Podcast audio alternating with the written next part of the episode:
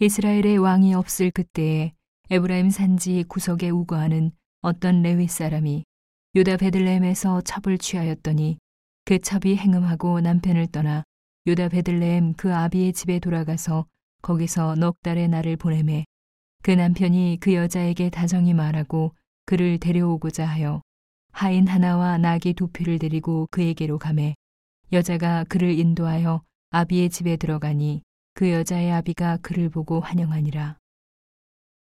그 첩장인 곧 여자의 아비가 그를 머물림에 그가 3일을 그와 함께 거하며 먹고 마시며 거기서 유숙하다가 나흘 만에 일찍이 일어나 떠나고자 하매 여자의 아비가 그 사위에게 이르되 떡을 조금 먹어 그대의 기력을 도운 후에 그대의 길을 행하라.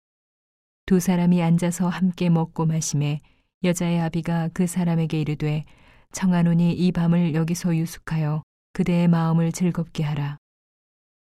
그 사람이 일어나서 가고자 하되 첩 장인의 간청으로 다시 유숙하더니 다섯째 날 아침에 일찍 일어나 떠나고자 하매 여자의 아비가 이르되 청하노니 그대의 기력을 돕고 해가 기울도록 머물라 하므로 두 사람이 함께 먹고 그 사람이 첩과 하인으로 더불어 일어나 떠나고자 하매 그첩 장인 곧 여자의 아비가 그에게 이르되 보라 이제 해가 저물어 가니 청컨대 이 밤도 유숙하라 보라 해가 기울었느니라 그대는 여기서 유숙하여 그대의 마음을 즐겁게 하고 내일 일찍이 그대의 길을 행하여 그대의 집으로 돌아가라.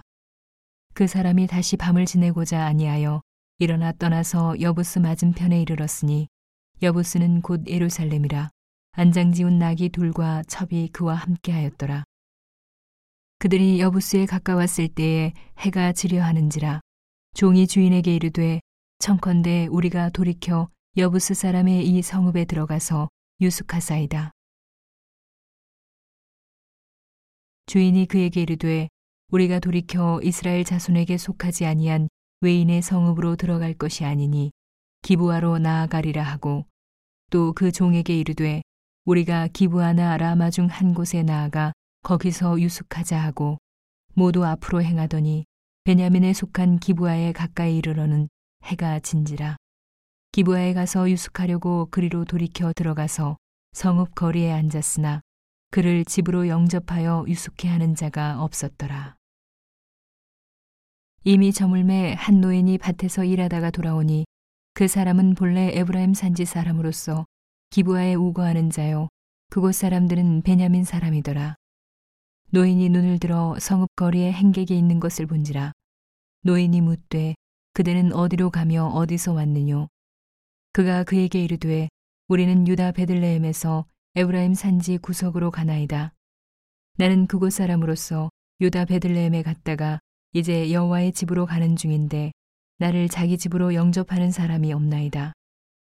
우리에게는 나귀들에게 먹일 집과 보리가 있고 나와 당신의 여종과 당신의 종 우리들과 함께한 소년의 먹을 양식과 포도주가 있어 무엇이든지 부족함이 없나이다.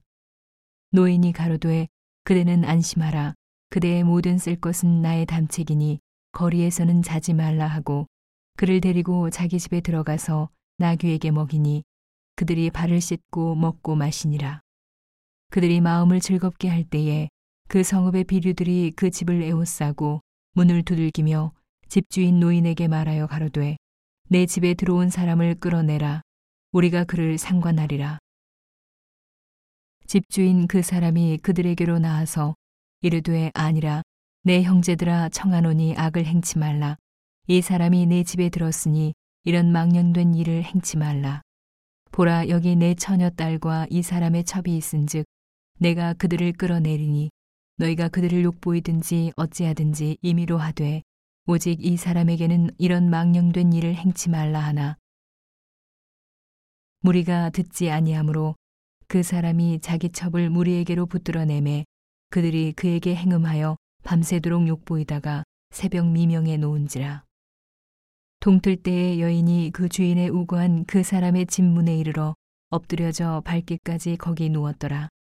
그의 주인이 일찍이 일어나 집문을 열고 떠나고자 하더니 그 여인이 집문에 엎드러지고 그 두 손이 문지방에 있는 것을 보고 그에게 이르되 일어나라. 우리가 떠나가자 하나 아무 대답이 없는지라. 이에 그 시체를 나귀에 싣고 행하여 자기 곳에 돌아가서 그 집에 이르러서는 칼을 취하여 첩의 시체를 붙들어 그 마디를 찍어 열두 덩이에 나누고 그것을 이스라엘 사방에 두루 보내매 그것을 보는 자가 다 가로되 이스라엘 자손이 애굽 땅에서 나온 날부터 오늘날까지 이런 일은 행치도 아니하였고 보지도 못하였도다 생각하고 상의한 후에 말하자 하니라.